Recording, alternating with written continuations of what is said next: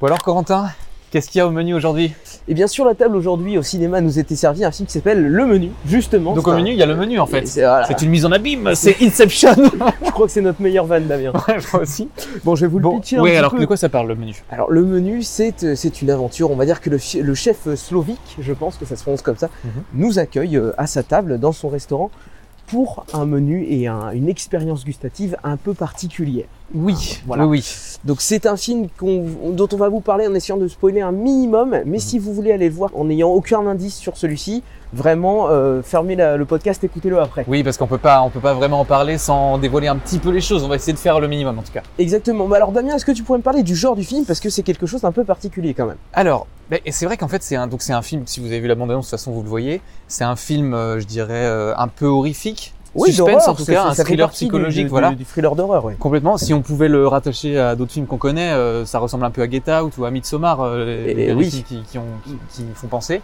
Euh, et euh, bah, là où je trouve euh, que c'est intéressant, c'est que c'est ce genre- c'est un nouveau genre de film un peu dans la dans la veine horrifique, mais qui utilise pas les codes des films d'horreur euh, à l'ancienne. C'est-à-dire qu'il n'y a pas de jump scare, il y a pas, il y a des ambulances, des pompiers, il y a il y a pas de jump scare, il y a il y a pas de de, de Le gore. de gore, il n'y a pas trop de sang, il n'y a pas énormément de violence, ça se passe un peu dans la tête justement, et, euh, et ça c'est ce qui fait un peu la patte. Et C'est c'est pour ça qu'on le- qu'on peut penser à Get Out ou à Midsommar quand on pense à ce film. Oui, complètement. C'est, mais d'ailleurs malheureusement euh, pour lui, puisque c'est quand même des, des- des- un peu des références auxquelles on le compare et Ouais. qui sont difficiles à. il faut- C'est difficile de se mesurer à ces films-là. Bah, quand même. ouais, ouais, qui, qui sont vraiment, qui, qui ont vraiment marqué un peu le genre. Mais alors toi Corentin, euh, ton ressenti pendant le film en tant que spectateur Bah, justement, moi, ce que j'aime bien observer pendant euh, ce genre de film, c'est ce qui se passe dans mon ventre. Est-ce que j'ai, un- est-ce que je suis mal à l'aise Est-ce que j'ai peur Est-ce que j'ai envie d'en Et alors, alors tout- autant tout le premier tiers euh, me tenait un peu en haleine comme ça, j'ai- il y avait une espèce d'inconfort entre la gêne, le rire qui m'a fait penser un peu à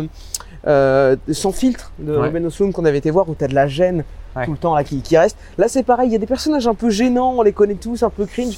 Oui, parce qu'en fait, c'est voilà, c'est c'est tout un tout un pool de personnages qui arrivent dans ce restaurant-là et qui va faire l'expérience de ce menu un peu particulier. Euh, voilà. et euh, ils sont tous donc du coup, on apprend, riches, euh, enfin, on apprend voilà. à les connaître, mais ils sont tous très riches, un peu imbuvables. C'est un peu des, des, des, des personnages euh, caricaturaux, disons. euh, Exactement. voilà. Et donc pendant tout le premier, premier tiers, le premier acte du film, c'est ce sentiment qui, a- qui, qui- qui était là principalement dans, dans mon estomac. Et ensuite, euh, bah, ça tire en fait. C'est c'est la même chose tout le temps et Ouais. on attend, il y a la pression qui monte, il y a la pression qui monte. Ouais, ouais. Et on attend quelque chose qui relâche, on, a- on attend une apothéose, on attend un Mhm. twist, on attend quelque Ouais, chose. ouais, ouais, ouais. Il arrive hein, d'ailleurs le twist. Ouais, mais il- il- on le ressent pas comme un twist. Enfin moi je l'ai pas ressenti comme un twist. veux dire. Ouais, Donc c'est ouais, une pression ouais. qui monte et qui reste là, mal à On l'aise. sait qu'il y a un truc qui va pas. De toute façon, on sait qu'il y a un truc qui va pas. Il y a un truc qui va pas. Finalement, on voit qu'il y a vraiment quelque chose qui va pas, mais on attend que le film dépasse un peu ce Mais ça truc-là. n'apaise rien, voilà. Ça Et, n'apaise euh, rien, ça et reste là. effectivement, quoi. moi, c'est c'est un peu ce que ça m'a fait aussi, c'est que on arrive une fois qu'on a une fois qu'on a qu'on a découvert le poteau rose entre guillemets, bah, en fait le film patine un petit peu. Ouais. Et euh, et il y a un espèce de ventre mou après le premier tiers où voilà où c'est un peu lent, c'est un peu long, c'est euh, on n'a plus non plus ce truc de spectateur où on était actif parce que dans le premier tiers on était actif, on essayait de savoir ce Complètement. qui se passait, on essayait de de regarder un peu les les, les indices, euh, de choper les, les petits symboles ou les petits signaux que voilà ça allait que, ça, que ça contrairement déconnait, à beaucoup de films où on nous donne directement Ouais. quel est le problème, euh, c'est ça. enfin ou quel va être l'enjeu, là Oui. on a besoin quand même, surtout qu'on a été à l'aveugle. Et on c'est savait pas intéressant ce qu'on parce que parlait, on a je- besoin de deviner quoi. Exactement. Et c'est intéressant parce que justement, on est attentif aux petits Oui. signaux, euh, comme il y a par exemple dans Get Out, dans ce genre de film. C'est-à-dire, euh, il y a toujours, il y a, un- tout est censé se passer bien, tout normalement roule, et il y a des petits, il y a des petits glitches, il y a des petites sautes Voilà. où on se dit, Hmm, Dans il y a la un truc qui va pas. Voilà, Il y a un Ah, c'est ça. truc qui va pas. Et ça, ça marche super bien, moi, je trouve, dans le premier tiers du film. Le problème, c'est qu'après, ça s'essouffle. Et euh, en fait, on ne sait pas trop ce qu'il nous raconte après. Il y a un problème de rythme. Et, euh, et Et pour il y a moi, un m'a problème perdu- aussi d'enjeu pour moi parce que en fait, au lieu de mon- faire monter notre intérêt et Mhm. notre attachement au personnage, on Ouais. s'en détache au fur Ouais, et à c'est mesure vrai. et du coup les enjeux deviennent euh, f- Enfin, on s'en fiche presque puisqu'on a compris euh, ce qui allait se passer possiblement dans la suite du film, ce qu'on ne spoilera pas. Ouais. Mais tout le monde a compris et même je pense qu'avec la bande-annonce, on a compris. Ouais. Et donc on dédramatise le C'est- tout. Alors, ce qui enlève rien au jeu des acteurs, Non, parce que moi, alors je oui, peux quand même dire, j'ai effectivement, euh. vraiment beaucoup aimé comment jouait euh, Ralph Fiennes, euh, Anna Taylor-Joy. Je trouve qu'ils arrivent à donner vraiment un souffle et une intensité, une C'est ce profondeur qui au nous tient personnage. dans le euh, deuxième tiers. hein. Mais voilà, mais pour moi, c'est en fait à la fin, bah, on, se, on se raccroche au, au comédien qui, qui porte le truc.